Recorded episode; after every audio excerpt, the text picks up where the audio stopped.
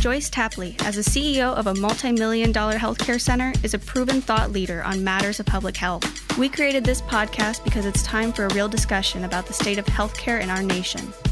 Welcome to a new episode of Healthcare Chat with Joyce Tapley.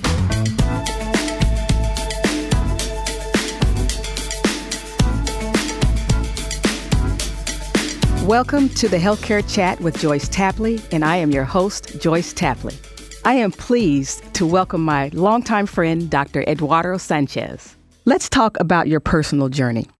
Your background from Boston University to Duke University must have been an adventure. Can you talk a little bit about that or a lot about that? Sure. I'd say that adventure started long before I was going to Boston University. I am a first generation U.S. citizen. My parents were born and raised in the Dominican Republic, and they ended up in the United States trying to escape a government that was not good for them and good for the country. And I had the great privilege of not only growing up in the United States, but also spending all the summers of my life in the Dominican Republic with my grandparents and with my cousins. And I feel I'm very American, but I understand my connection back to this place that my parents are from. I grew up the formative years of my life in Corpus Christi, Texas, a city that race ethnicity demographic at the time was approximately 45% Latino, 45% white persons, and about 10% black persons. Went to a high school that was probably as representative of the full socio-demographic profile of that city as it could possibly be from race ethnicity perspective, from an income at all levels perspective, which helped me kind of appreciate diversity in all its dimensions. I'd be lying or I'd be not representing the truth if I didn't say, as a Latino growing up in the 70s, I experienced racism. And actually, there's a story my mother tells that I didn't even know until I was in my 50s about my mother going to the school and confronting racism. And there's so many of us who are where we are in our stations in life who don't even know the battles that our parents and others fought on our behalf. And so I am where I am because of my parents. I am where I am because of other guardian angels along the way. I was pretty good at math and I was pretty good at science. I got interested in that and uh, I got a full ride to go to Boston University, which was an interesting place to go. I was in Boston, Massachusetts. By now, it's the late 70s, early 80s. That was not exactly a bastion of harmony. And I experienced some racism there as well. But all along the way, um, allies and people who I could count on, and places where I could focus my attention. Academics was one of them. My relationships with other people was another one.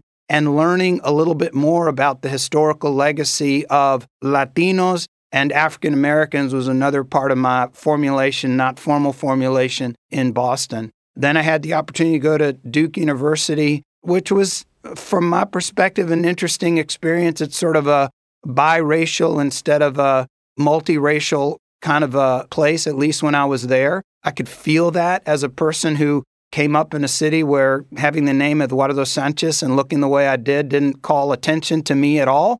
That was not so much the case at Duke University, but I got a great education. I have a degree in biomedical engineering. You might say, Joyce, the question might be, how'd you go from biomedical engineering to medicine? And I would say, I, I said earlier, I was pretty good at math and science, and biomedical engineering was a place where I could sort of concentrate those skills and succeed and I, I did pretty well in college and I did pretty well at Duke University. But what I learned from engineering was the value of systematization and the value of standardization, and I think in a systems kind of way.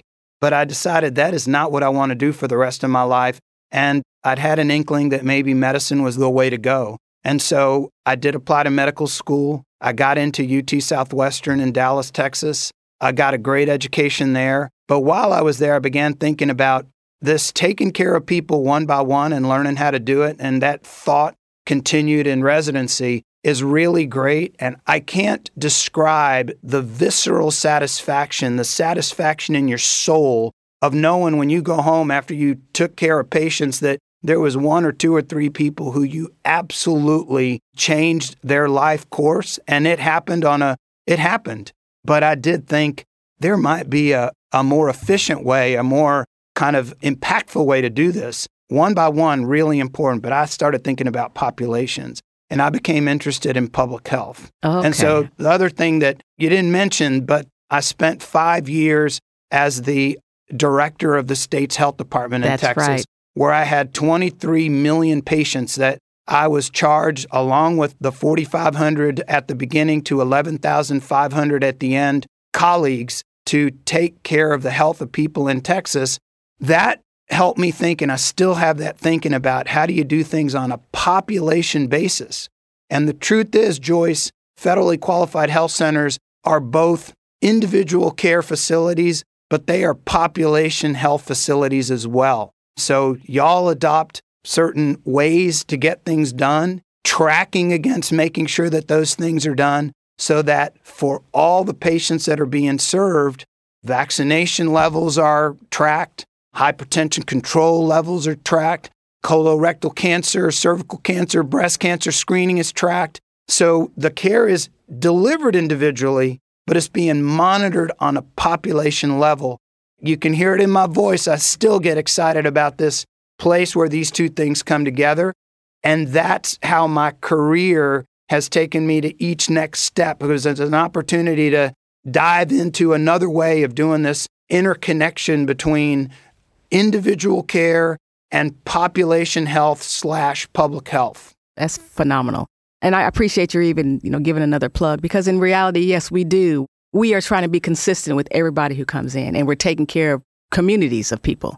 So I am glad that uh, we're being recognized in that way, but it is nice to be sitting in a room with someone who has made an impact on individuals as well as the state, communities, and throughout the entire state. So thank you very much for sharing that journey. So earlier in our show, I asked about, you know, giving some symptoms of things, but I think that it would be better, like you said, is, is let's talk about prevention and what are specific solutions or opportunities and options for people to take in order to prevent things. And at some point, I'd like for us to talk about even my family that has a history of cancer and diabetes and hypertension and heart disease and all those things. So if you can talk some about what people can do. Absolutely. The American Heart Association, I'd say about 15 years ago, pivoted from messaging around disease prevention to messaging around health promotion, which is just a more wholesome way of thinking about things, right? Yes. And so when it went to health promotion, looked around to see who's defined cardiovascular health. It turned out no one had. I mean, the American Heart Association and American Heart Association manner brought some experts together who looked at how to define cardiovascular health, came up with a construct called Life's Simple 7 that has been updated, and I'm going to focus on the update, has been updated to be Life's Essential 8. And I've talked about all of these already, but I'm going to mention them again because it's just important to know there's a couple of things about it. One, at an individual level, if these are things that you can do, that's great. At a community and societal level, if these are things we can help people accomplish, that's great as well. And if we have time, I'll talk about kind of the different aspects of that. Life's Essential Eight revolve around four behaviors and four conditions. The four behaviors are smoking, eating, physical activity, and sleep. If you can be good on all of those things, and good on smoking is don't do it, good on eating is, I would say, wherever you are, if you could eat more fruits and vegetables and move away from heavy meat related protein, any step you take is a step towards better cardiovascular health. And physical activity, if you're not moving, move. And if you move for five minutes a day, but when you were moving none, that's good. If you're moving 10 minutes a day compared to five, that's good. The recommendation, the official recommendation is 150 minutes of moderate to vigorous physical activity per week. Let's break that down. 150 minutes is about 30, 30 minutes, minutes. five days a week. And moderate to vigorous physical activity, If you're wondering, well, what, how do you know that? If you can walk three miles in one hour, that's 20 minutes a mile. I think that's right. 20 times three, that's a moderate to vigorous pace. And if you can do four miles in one hour, you're more on the vigorous side of that continuum than on the moderate. And if you just break that down in half and do that for 30 minutes, moderate to vigorous physical activity. And on sleep, the recommendation is get seven to nine hours of sleep.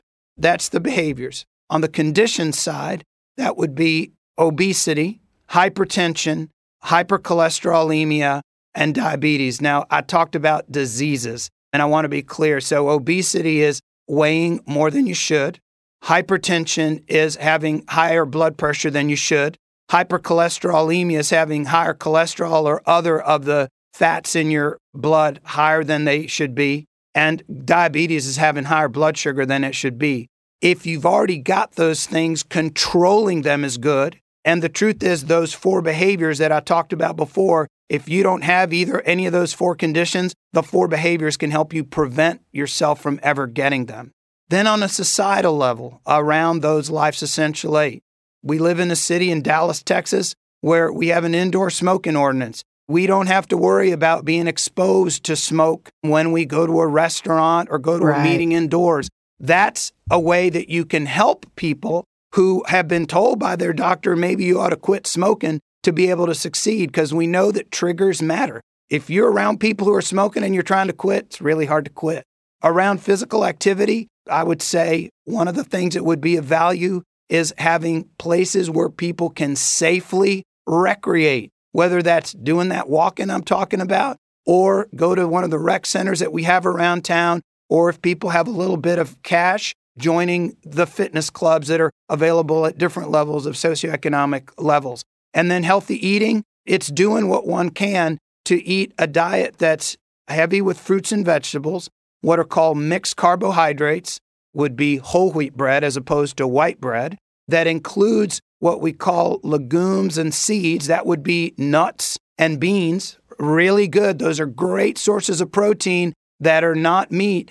And I'm not saying don't eat meat. I'm just saying eat more of that other stuff and maybe a little less meat that will get you on the path to better. And how do we do that on a societal level? We try to make sure that supermarkets are available in more places than they are and that food is affordable.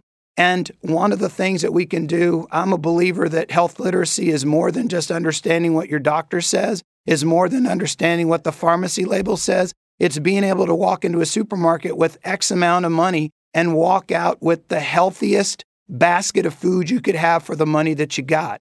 Rice and beans, really great sources of protein, the two combined.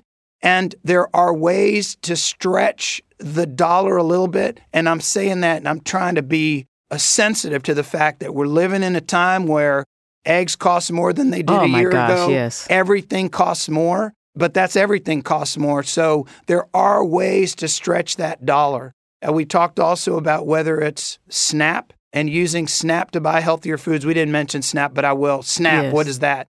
That's the Supplemental Nutrition Assistance Program.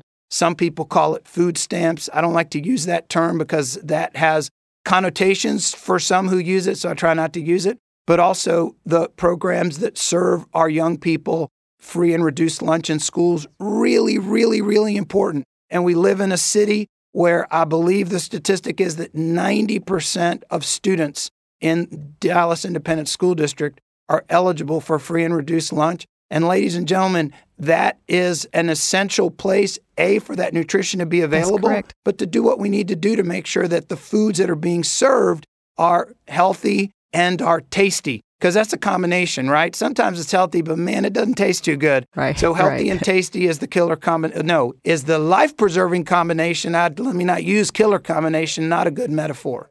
I'm glad you went through those eight because we probably heard them in different ways, but we don't necessarily know what it means. But I can tell you, as long as I've lived with high cholesterol, even though it's controlled with medicine now, and diabetes, even though it's controlled with medicine, and then I have other conditions related to my thyroid. But those are all conditions that, you know, some people can prevent. I don't know what I could have done differently, and I'm saying that. But I think that the suggestions that you made about the smoking or no smoking, and getting a lot more rest. I didn't get hardly any rest, three, four hours, being a mother and working and all of that, a, a wife and all of that. So I, you are saying some simple, making some simple solutions that are going to be difficult for folks. But if they keep being reminded of those changes, I would imagine if people, as they adjust each one of them, they will be able to meet those goals that you're talking about. And I think it's very good that everyone has heard that. And Joyce, one more thing is that you have told folks that are listening that you have high cholesterol and you have type 2 diabetes. it, it is type 2? Type 2, yes. So I would say to you the degree to which you can control it with less medications rather than more is the degree to which on those healthy behaviors you are able to get closer to the recommended eating mm-hmm. pattern, the recommended physical activity, et cetera, and so on. It makes a difference no matter what. If you've had a stroke, Life's Essential 8 is the thing that's going to keep you healthier for longer. And one more thing when you are good on your cardiovascular health, you are good on your metabolic health, so the likelihood of diabetes goes down. You are good on your brain health, the likelihood of what's called cognitive decline, which is a fancy way of saying you're starting to get dementia, you're starting to not think as well as you can. You can delay it or prevent it by being good on cardiovascular health. The degree to which you might have a depressive episode and it might last a long time is lessened. So there are benefits beyond cardiovascular health to being good on life's essential eight. Good point. And so it's good a good place. It may not be enough, but it's a good place to start. You know, I, I appreciate you saying that too. I mean, every time I have a discussion with you, I'm always learning something new. So I appreciate that. So now we'd like to go to a break. For everyone who's listening, please stay around because we'll be back in a little bit. Thank you.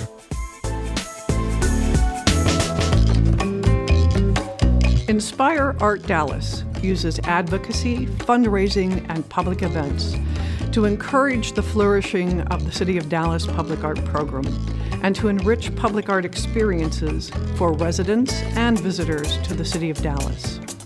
I'm Kay Kalos, Public Art Program Manager for the City of Dallas Office of Arts and Culture.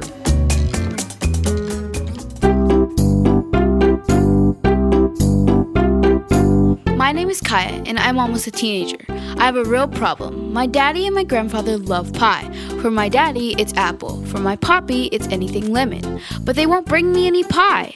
I don't think that's fair. They always go to Judy Pie on Main Street in Grapevine, where Miss Judy and her bakers make 20 different kinds of pies, and cinnamon rolls on the weekend. But I don't get any. They tell me I can have pie when I'm a teenager, like pie is only for grown ups or something. Can someone please call my daddy and my poppy and tell them I need pie? In the meantime, you can go to judypie.com, or if you're in Grapevine, Texas, visit Judy Pie on Main Street. And if my daddy or my poppy are there, tell them that Kaya wants a piece of pie.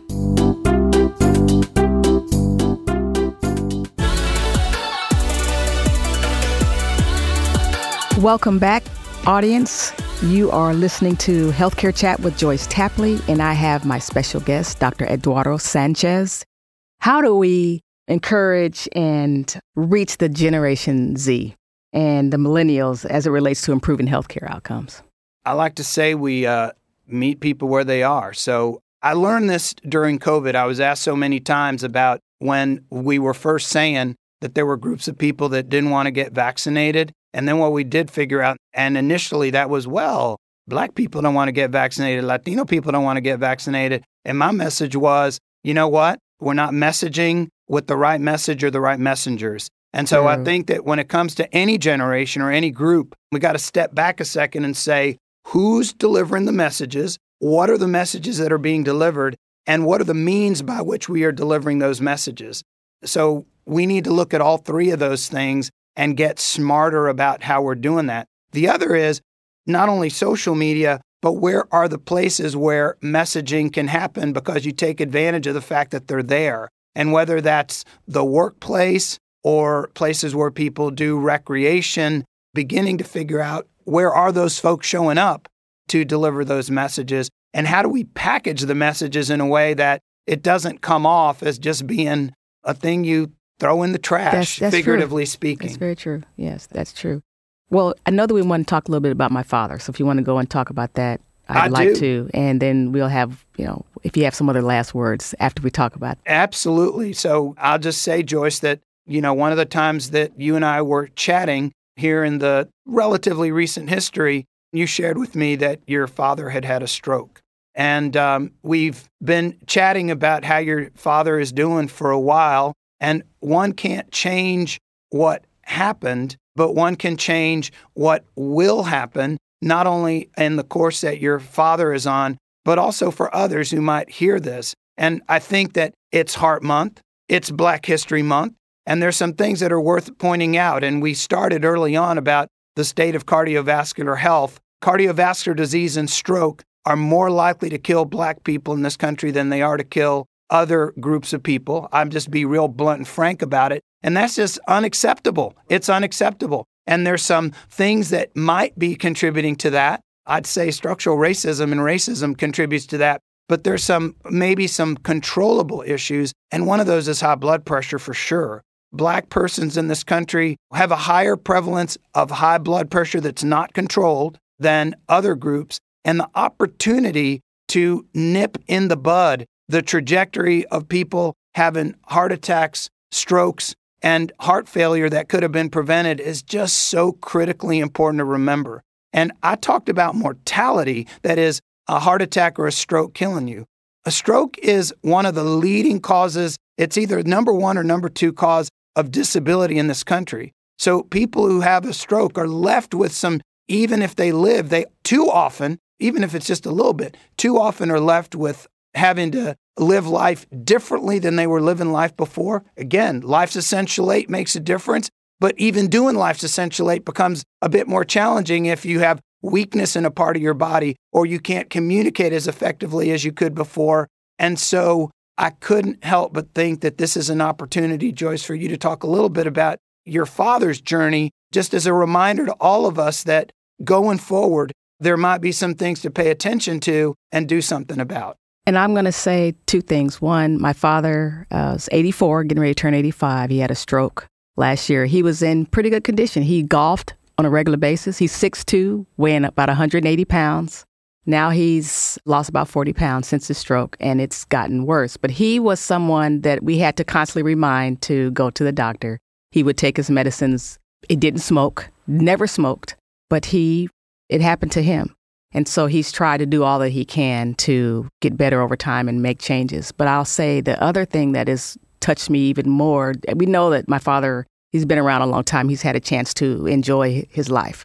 My brother enjoyed his life up until last year in June, where he died and he had heart problems, was not able to manage his blood pressure. He was 56 years old and he wasn't a smoker, but he didn't exercise as much as he needed to and didn't get a lot of sleep because he did a lot of working. We don't know when our time is going to come, but we do know, given that we've had a history of all the different types of conditions in our family, the prevention part is still something we all have to work on. And I don't want to see any more black men have strokes and die, or, or white men, or uh, Latinos, or Latinas. I'm glad that you're on the show so that you can share what we can do to prevent a lot of conditions that we don't really necessarily have to have. I think that our still focusing on cardiovascular disease is important, just like everything else diabetes and trying to prevent cancers and things. We just need to take every day as a day that's we have an opportunity to change our life and our lifestyle. And I'm hoping that this podcast is a way for people to start remembering things that they can do differently. It is not the end of the world because you may not be at the weight you want to be at or your condition is not in control, but we can make changes. And it's up to us to do that, each and every one of us. And the more we have other people to support us, I think it makes it a little bit easier. So, I mean, I appreciate you letting me share a little bit about my father and my brother, but I also just want to know do you have some other topics or ideas or statements you want to make before we end? Two things that come to mind. Sure. Our time will come, but God gave us the skills and the intellect to be on the planet for as long as possible because it is about your father's 84, but you were telling me earlier he may have lost some weight, he may be a little bit more frail, but he can still tell a good joke. sure and, can. He still, and he still likes to chat. And so there's value to you and there's value to anyone that he's around. And we got to remember that. That's one thing.